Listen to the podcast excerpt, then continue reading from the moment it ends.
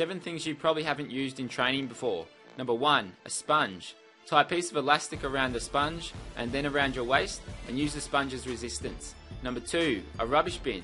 Make sure the bin's clean and empty and do butterfly kick under the water with fins on, holding the bin out in front of you. It will catch all of the water and make it very difficult to go fast. Number three, a medicine ball. Do vertical kick with a group of friends and throw the medicine ball to each other. If you're by yourself, try and keep the medicine ball above the water. Number four, a brick.